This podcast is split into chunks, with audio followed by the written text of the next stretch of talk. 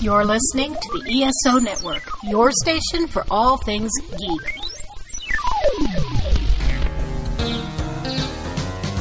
Hi everyone, this is Mark Goddard from Lost in Space. Remember me, Don West? I want to say hi to you all and stay tuned to Flopcast. Live from Chicken Town. This is the Flopcast episode 565. on flopcast.net. Kevin and Cornflake like to have coffee and cartoons, and so they turned on their microphone and made a flopcast just for you. Might be sorry, they'll still turn your sad frown upside down, coming at you live from Chicken Town. Yes, yes. Hello, Cornflake. Hi, Kevin. Here we go. A quick show again. I think this is going to be another quick one because, you know, what are we doing? Yeah. it isn't the busiest time of year, to be fair. Things will start happening at some point, I suppose. This is sort of a Flopcast book club today. I think we're just going to uh, do a little book talk and then just get out of here. But first, of course, Cornflake. I heard a rumor that this might be rather 80s themed, unusual for us. Let's see what happens. Cornflake, what is National Whatever Day? National Letter Day! Kevin, if I told you that the celebrity that's having a milestone birthday this weekend was originally named Nora Golding, would you know who I was talking about? I think that's Eddie Grant again. Eddie, I, is Eddie Grant having a birthday again for the second week in a row? Yes, it's Rock Down to Electric Avenue Part 2. Let's do it. What was that name again? Nora Golding. Nora Golding. The the only 80s Nora that's coming to mind is Nora Dunn from Saturday Night Live. Okay, this is not she, and she was never famous as Nora Golding, and to this day, Well, neither was I. yeah, me neither. We're all in this together. There's at least three of us that were never famous as Nora. But she has been famous since the 60s Ooh. as Susan Clark. Susan Clark is turning 80 on March 8th. I still don't know who that is. That is Catherine Papadopoulos from Webster. Okay. She said matter of factly. the mom, the wife on Webster. I did not know that name. And then what was the guy? What's the dude? Alex Karras. Yeah, I remember that name. I could not have told you the name of the, the, the lady on Webster. Wow. Well, I could have, because I watched Webster every Friday night. I, I certainly watched a little bit of Webster, but not too much. I think I bailed out pretty early on. That sounds like you. I watched Yeah. it for years. Yeah, it was George and Catherine Papadopoulos. Yep. Married in real life, married on the screen. That's right. They were an actual married couple. That was not the only thing they starred in where they were a married couple. Did you know this? No. There was a TV movie called Babe, Okay. and they also played a husband and wife. And this performance won her an Emmy in 1976. yeah, but something was missing. Emmanuel Lewis. They needed a Webster. She was also in Porky's. Did you know that? Uh, no, I didn't. I'm not much of a Porky's guy. Although I, now I don't think uh, Emmanuel Lewis was in Porky's either. Though. no. She kept doing everything without Emmanuel Lewis. Well, I think that's we haven't really heard much from her post Webster. Yeah, pre and post Webster, nobody cares. I mean, I looked, I looked to see, and she was active in television through the 90s, but in nothing, I, don't remember any of this. So Sure. All downhill from Webster. after Webster wrapped up in 1989, she's pretty much done. But she was also, like, I, I would not say that she was a star in this movie, but she was in the Apple Dumpling Gang. All right. Well, that's something. It's more than you and I can say. What have we done compared to Susan Clark? We've done nothing. I was in the same room as Emmanuel Lewis once. I've got that going for me. And of course, we could take this point to mention that Emmanuel Lewis was interviewed by our friend Ken Reid. I presume that's what you're talking about. I was there. Yeah. that was TV Guidance Counselor Live. 2014, almost 10 years ago now. Mayor and I were there to see Ken interview him. I was so excited when I heard that Emmanuel Lewis was coming to Boston and he was going to be interviewed by Ken. So, yeah, you better believe we were there. That was in like the basement level little theater in uh, Davis Square, Somerville, Massachusetts. I was talking to Ken before the interview started, and he said, This is so weird. He said, I, I'm looking online, looking up stuff about Emmanuel Lewis, and you see him in photos with people like Nancy Reagan and. Yes. the, the career that he had in the 80s. And he's like, now I've got him in a basement to interview him in front of like two dozen people. and he hasn't stopped. He's active in music these days. Active in music and comedy, I believe. He he was a kind of a, a presence in the comedy clubs as well, had some kind of a comedy act going. But a fine, fine interview. We had a great time seeing Ken interview Emmanuel that day. What a treat. Did he talk anything about what it was like to work with Alex Karras and Susan Clark? He refused to discuss Webster right out of the gate. He came out and said, There will be no questions about Webster. Wow. Oh, yeah, he's a hothead.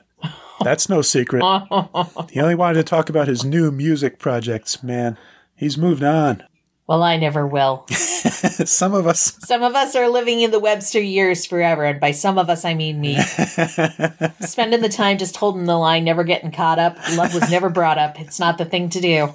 Those are words to live by. Well, happy birthday, uh, Susan Clark, whose name I could not possibly have told you five minutes ago. You're welcome. Outstanding. Yeah, uh, as we said, we don't have a lot for the show today, so I think this is going to be quick. But what I did do is uh, I just finished, last night I finished reading a book. Thank you.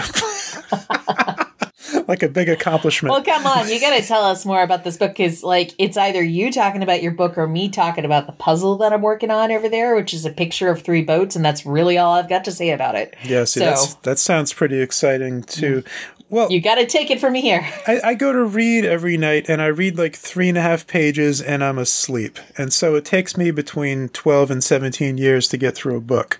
I'm kind of I'm with you there. I have this rocking chair I like to sit in when I read, and I get through a chapter or two and I fall asleep. But the thing is, I fall forward and I wake myself up, and then I start reading again, and it's a vicious cycle that goes on until the book's over. When your head slams into the floor, that wakes you up and you can read a little more So many injuries every time I read a book. while you're waiting for the paramedics to arrive. Well, that's Yes. good. Well, I did finish a book last night and I thought we could recommend it because I think many of our listeners would quite enjoy a book like this.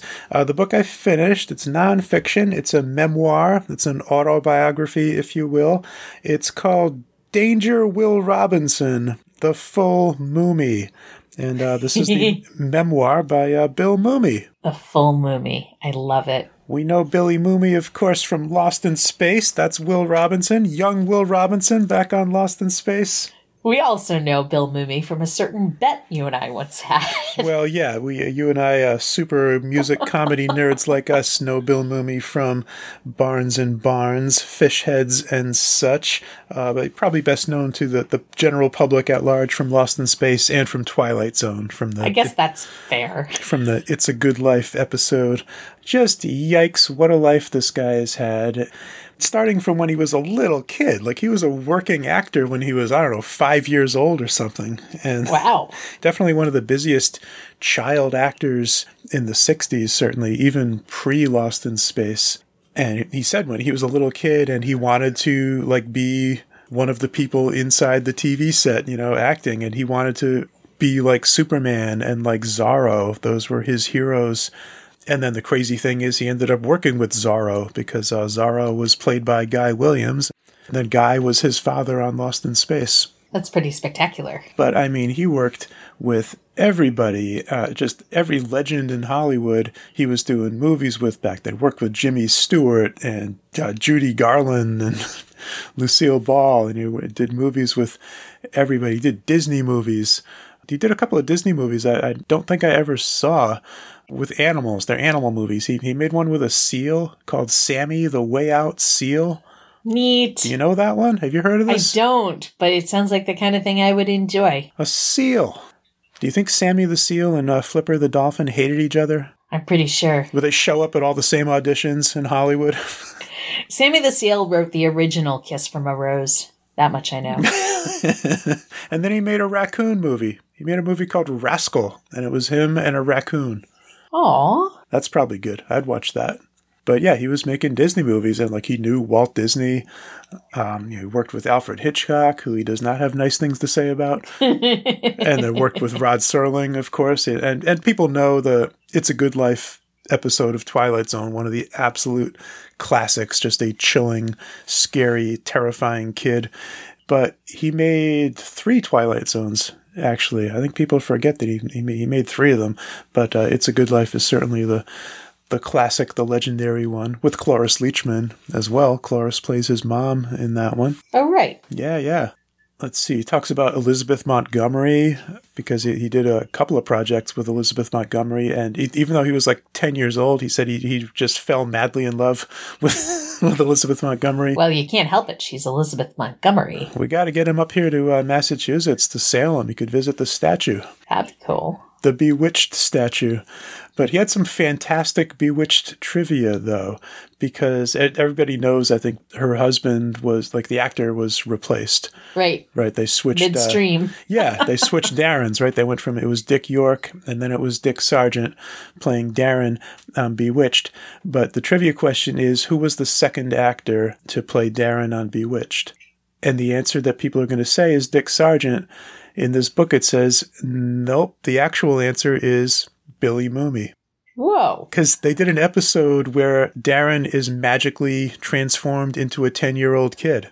Oh, And there's Billy to play Darrin. that is so cool. That's some fantastic Bewitched trivia. And then Bill Mumy was loving it because he was in love with Elizabeth Montgomery and he got to play her husband, even though he's like a 10 year old kid. Wow. How do you, like, how do you go upward from there? It's been all downhill. You're right, fish heads. That's how. It's been all downhill for Susan Clark and for Billy Mumy. That's what we've learned here today.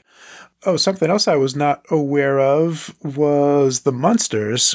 When the Munsters started in like 1964, I think, and you know, they've, they've got the little kid, the son, Eddie Munster, played by Butch Patrick. That role was offered to Bill Mumy. He could have been Eddie Munster. Wow. He turned it down. Uh, he said because he didn't like the idea of putting on all the monster makeup. Yeah, it's uh, pretty stifling. Yeah, which I mean, Eddie Munster didn't end up having too much makeup, but probably in the development stage, maybe he wasn't sure how heavily made up he'd be because I I don't recall Eddie. He had the goofy, you know, werewolf hair, but not a lot of makeup, I think. Anyway, that's why Billy turned down the role. Uh, which, which two funny things about that is that like the the very next year, suddenly he's on Lost in Space, so it worked out. You know, if he was Right. Eddie Munster, he would have missed out on the role of his career on Lost in Space. It's also funny that like 30 years later, he's playing an alien on Babylon 5 and he has to sit and get alien makeup applied for three hours every day. Oof. I couldn't do it. I would constantly be scratching my face. They got the makeup on him eventually, anyway, even though he escaped being uh, Eddie Munster. And he wears it to this day. and then, you know, landing the Lost in Space role, of course, and, uh, we've talked about Lost in Space around here over the years, of course. No secret that I'm a huge Lost in Space fan. We've had Marta Kristen here on the Flopcast, of course, uh, who was his big sister, one of his big sisters on Lost in Space. But just what a time I was thinking about just to be a kid in Hollywood in that, that mid to late 60s where, you know, the Monkees TV show was in production and he knew all the Monkees. Even in the 70s, they were they ended up being friends of his. Batman was in production. You know, kids could run around the lot and sit in the Batmobile. You know, he has stories about just him and Angela Cartwright running around and oh, here's Batman in production. Uh, Green Hornet was in production and he would get martial arts lessons from Bruce Lee Good times. just everybody was was around. He was friends with David Cassidy uh, even before Partridge Family started, and then he was friends with Shaun Cassidy and very good friends with Shaun Cassidy, and ended up being in Shaun's band.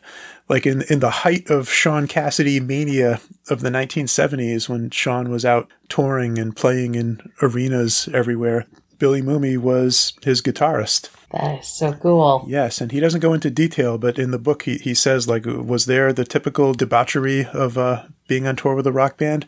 Yes, there was. Um, yes. yes.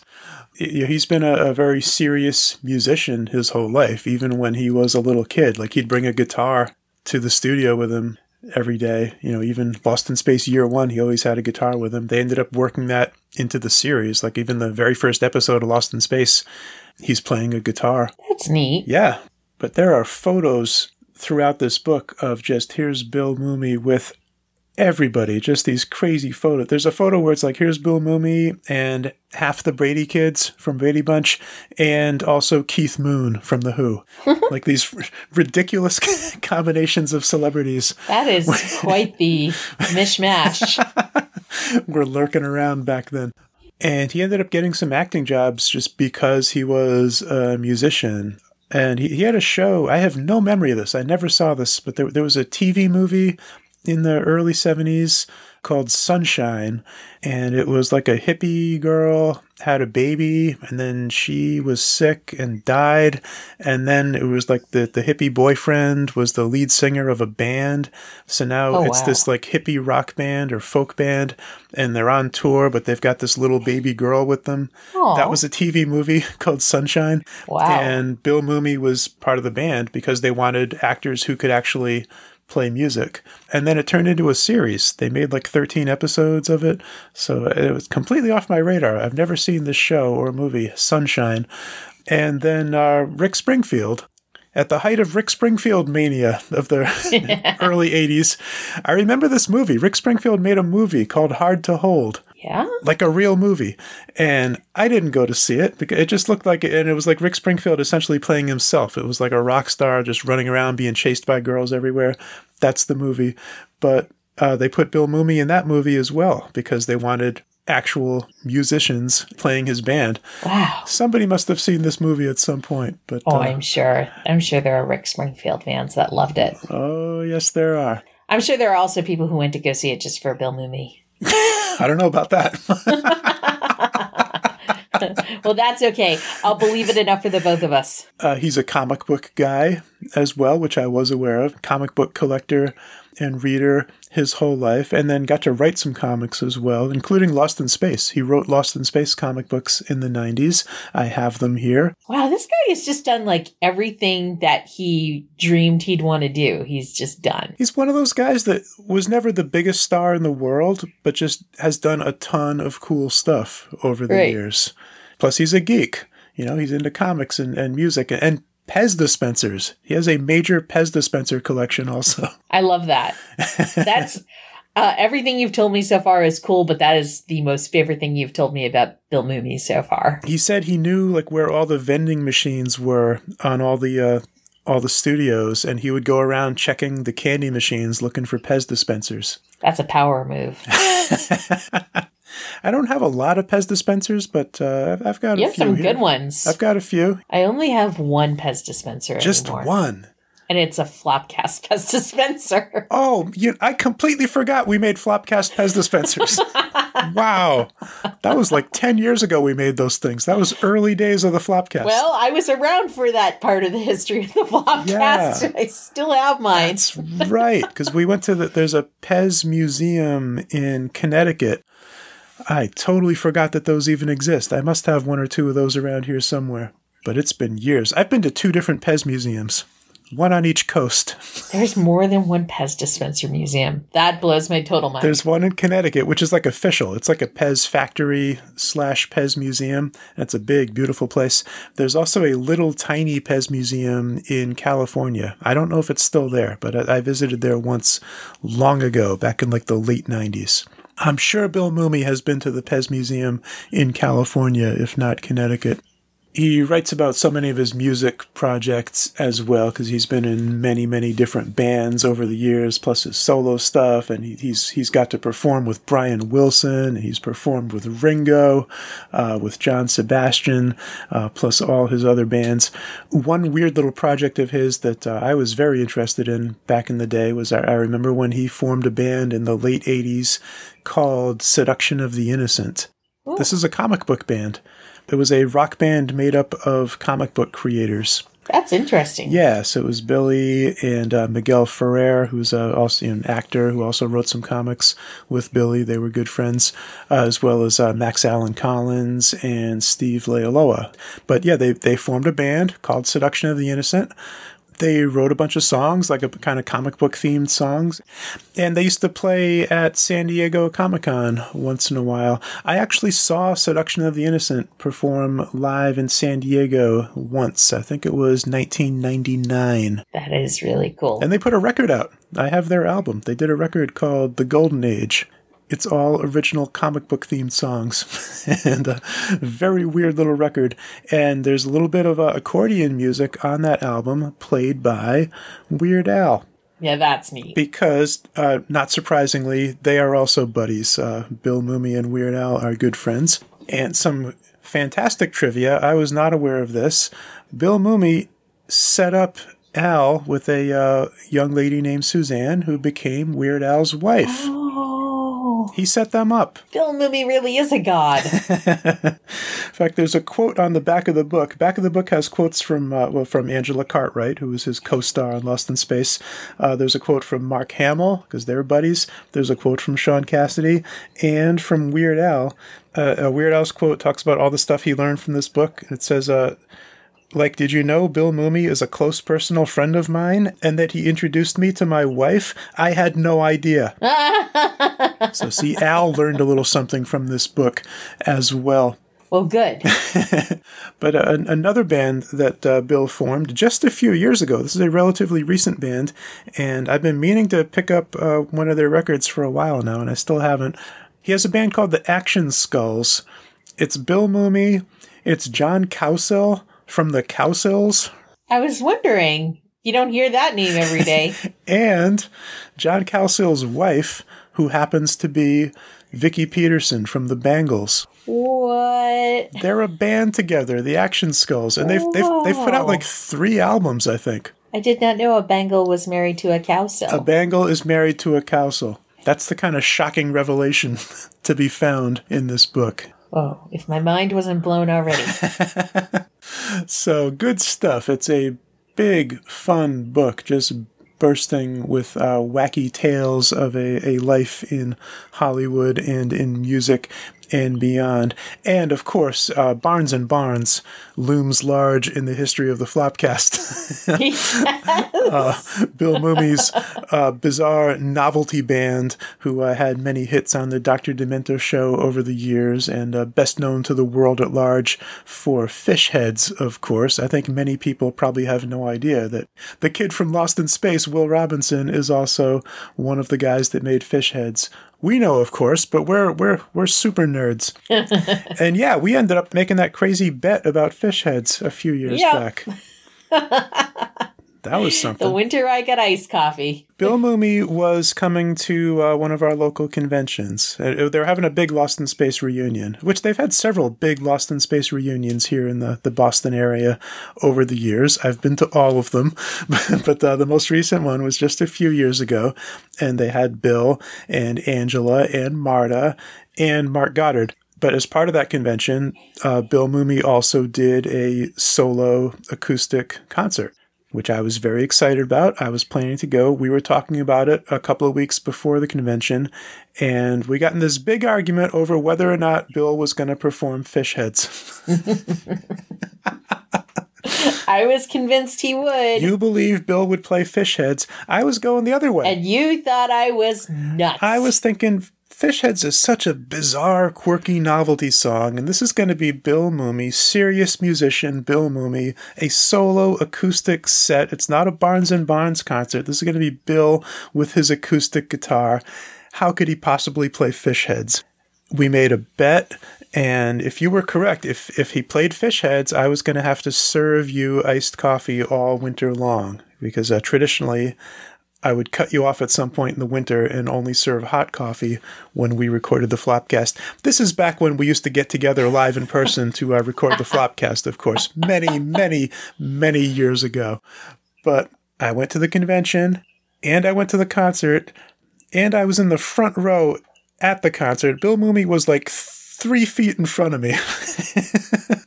and right towards the end of the show, he strummed a chord on that acoustic, and I thought, oh no. that sounded awfully familiar. and yeah, you better believe he delivered a fantastic, beautiful solo acoustic rendition of fish heads. It was magnificent. I was the big loser of our bet, but I was also delighted. Not only did he play it, wasn't it virtually his finale Oh yeah, the show? yeah. This was the finale of the show. Oh, so you had the whole concert thinking you were going to win this bet. oh yeah, I almost made it through the whole show as the winner. Yes, and then suddenly I'm the loser. I mean, the whole room is singing along. The cast of Lost in Space is there. You know, Marta Kristen was a couple of seats back from me. Everybody's there singing fish heads. It was crazy. to this day, I tell people I won the fish heads bet, they have no idea what I'm talking about. Anyway, all sorts of fun like that to be found in this book. The book is called Danger Will Robinson, The Full Mumy. Uh, definitely check this out. Very, very fun book.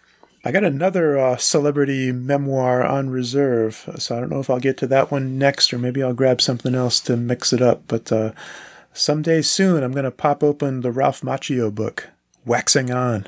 That sounds like it'll be something fantastic. That's one that I'll have to uh, report back to you on as well.